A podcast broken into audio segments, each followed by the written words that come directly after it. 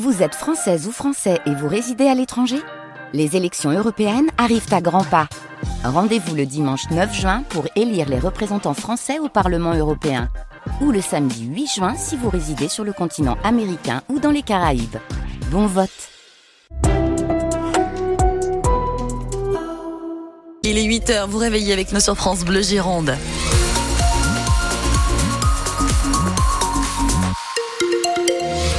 Difficultés sur la route ce matin, Janelle Bernard. Non, les vacances hein, de février sont passées par là. Ça se ressent sur votre circulation. Alors, normalement, le vendredi, vous êtes quand même moins nombreux. C'est du coup aussi pour ça que ce matin, ça roule plutôt bien sur l'ensemble du réseau. Euh, seul petit bémol et encore vraiment pas grand chose sur la départementale 1215 au niveau du taille en Médoc. Vous roulez à 30 km heure, mais c'est vraiment sur une parcelle de route. Sinon, ça roule plutôt bien sur la 10, la nationale 89, la 62 et la 63 ce matin. La météo, en revanche, le vent souffle encore assez fort, notamment sur le littoral aujourd'hui. Oui, et le ciel reste plutôt gris avec des averses, peut-être quelques rayons de soleil, nous laisse espérer Météo France. Le thermomètre affiche 6 degrés ce matin à Créon, 7 à, Saint-Laurent-Médoc et Langon, 8 sur la pointe du Médoc et à Belin-Belier, 9 à Lèche-Cap-Ferré. Cet après-midi, pas de gros changements, 7 degrés seulement à Capsieux, 8 à Austin et Lussac, 9 à Bordeaux, 10 à Lacano. Ce soir, venez manger Girondin sur les 4 Bordeaux. C'est l'invitation lancée au Bordelais et au Girondin par la FNSEA de la Gironde dès 18h. Une opération barbecue gratuite devant la place des Quinconces. Les agriculteurs mobilisés depuis des semaines veulent faire de la pédagogie auprès des consommateurs, parler prix, qualité, concurrence déloyale des produits étrangers, alors que s'ouvre demain le salon de l'agriculture qui s'annonce particulièrement chahuté cette année. Un salon que ne verra pas Éric Etienne, viticulteur à Clérac, près de Sauveterre de Guyenne dans l'entre-deux-mer. Il préfère se mobiliser, comme hier dans le sud de la Gironde avec le collectif Viti 33. Tous les ans, je participais au salon de l'agriculture, moi-même présentant des vins pour le concours de Paris. Cette année, ben, le cœur n'y est pas. Moralement, on est un peu tous euh, ben, pas bien. quoi.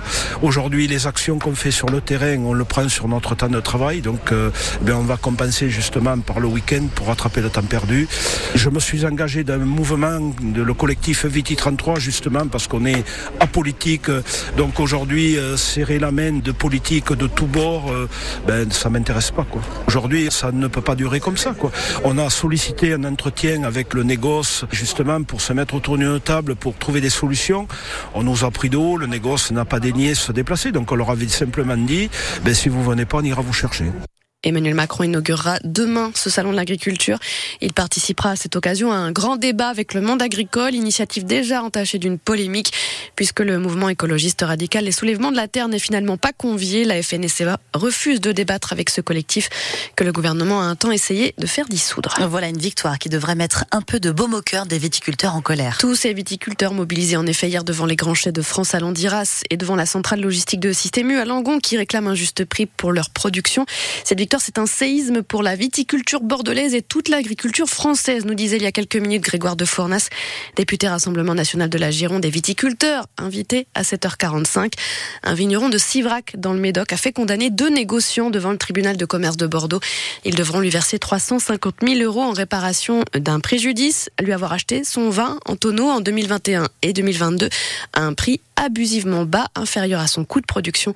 L'affaire est sur francebleu.fr. 2840 réfugiés ukrainiens ont été accueillis en Gironde ces deux dernières années. Deux ans, triste anniversaire. Demain, celui du déclenchement du conflit entre la Russie et l'Ukraine, le 24 février 2022. Sur le front, les forces russes sont à l'offensive et les Ukrainiens peinent à résister. Les hommes sont épuisés, les munitions manquent et les civils, eux aussi, sont usés par ce conflit qui dure, Vanessa Descoureaux. Olesia a fui son village, mais pas complètement la guerre. Mikilske, son village natal, est occupé par les Russes. Ma maison me manque. J'y ai vécu toute ma vie. Mais ici, c'est aussi l'Ukraine. Le principal est que je sois en Ukraine, sur ma terre natale. Son mari Arthur, lui, ne fait pas dans la nostalgie, dans la colère plutôt contre le pouvoir ukrainien, incapable de mettre un frein à la corruption qui ronge le pays. On nous dit qu'on donne des milliards pour le pays. Mais où sont-ils Personne ne les a vus ici sur le front. Regardez dans quelle voiture nos gars circulent. Ils ne peuvent même pas ramener leurs frères d'armes du front. Parce qu'ils n'ont rien pour le faire. Arthur n'a pas fini son coup de colère qu'une cliente de l'épicerie s'en mêle. C'est Valentina, 67 ans. Les autorités, si elles allaient sur le front, nous tous, on les suivrait, on les soutiendrait. Les garçons qui sont ici, ça fait mal de les voir quand ils reviennent du front. Ils sont à bout de force. Ils nous font pitié, ces gars. Eux, ils ne croient plus en rien. Dans ce village, même s'il reste encore quelques habitants, la plupart des maisons sont désormais habitées par des militaires. Le reportage de Vanessa Descours en Ukraine avec euh, Gilles Galinaro et Yachar Fazilov. Deux supporters ultramarines des Girondins de Bordeaux mis en examen pour violence volontaire aggravée hier, poursuivis pour avoir agressé un troisième supporter dans le bus qui les ramenait mardi du déplacement à Amiens. Un jeune homme pris à partie pour ses accointances avec l'extrême droite. Le parquet de Bordeaux a demandé le placement des deux suspects en détention provisoire. Il faut que ça s'arrête, alerte le syndicat faut justice, la surpopulation, les agressions de surveillants de cette semaine au sein de la maison d'arrêt de Gradignan. Et le syndicat appelle les surveillants pénitentiaires à se mobiliser lundi matin dès 6 heures devant la prison. La tempête Louis a laissé des traces en Nouvelle-Aquitaine. Elle a fait une victime, un automobiliste dont la voiture a été emportée par les eaux dans les Deux-Sèvres. 2200 foyers sont toujours privés d'électricité dans la région ce matin, dont un millier en Gironde. Un peu de Gironde au César ce soir à Paris. À l'Olympia, avec euh, Valérie Lemercier, maîtresse de cérémonie. Il devrait beaucoup être question ce soir des nombreuses accusations de violences sexuelles qui pèsent sur plusieurs célébrités après les récentes révélations de Judith Godrèche ou le reportage sur Gérard Depardieu. Pour le volet artistique, deux films dominent les débats. Anatomie d'une chute, 11 nominations et 12 pour Le règne animal, le deuxième film du Girondin Thomas Caillet. Ça t'a fait quoi quand maman elle a commencé à changer? Faut me faire confiance. On va la retrouver. Les recherches commencent à peine. Ça va aller. Un film entre réalité et fantastique. Les humains contaminés par un virus se transforment peu à peu en animaux. De nombreuses scènes ont été tournées en Gironde et ce n'est pas la première fois que Thomas Caillet fait ce choix, Stéphanie Skock. Oui, certains se rappelleront de son premier long métrage en 2014, Les combattants, avec notamment Adèle Haenel dans le rôle d'une jeune femme qui s'engage dans l'armée. La plupart des scènes ont été tournées dans le Médoc, entre Lacano et Carcan. Alors pour ce deuxième film, Le règne animal, Thomas Caillet est donc revenu sur les traces de son enfance.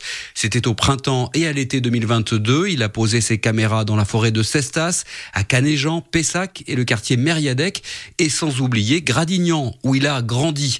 Il y a tourné deux scènes, au collège Fontaine de Montjous, où il a été scolarisé au début des années 90, et à la résidence des Rosiers Bellevue, où il vivait avec ses parents. J'avais envie de filmer ici depuis longtemps, a expliqué Thomas Caillé à la Gazette municipale de Gradignan. C'est ma porte d'entrée entre une géographie concrète que je connais et le fantastique. Thomas Caillet nommé dans la catégorie meilleur réalisateur.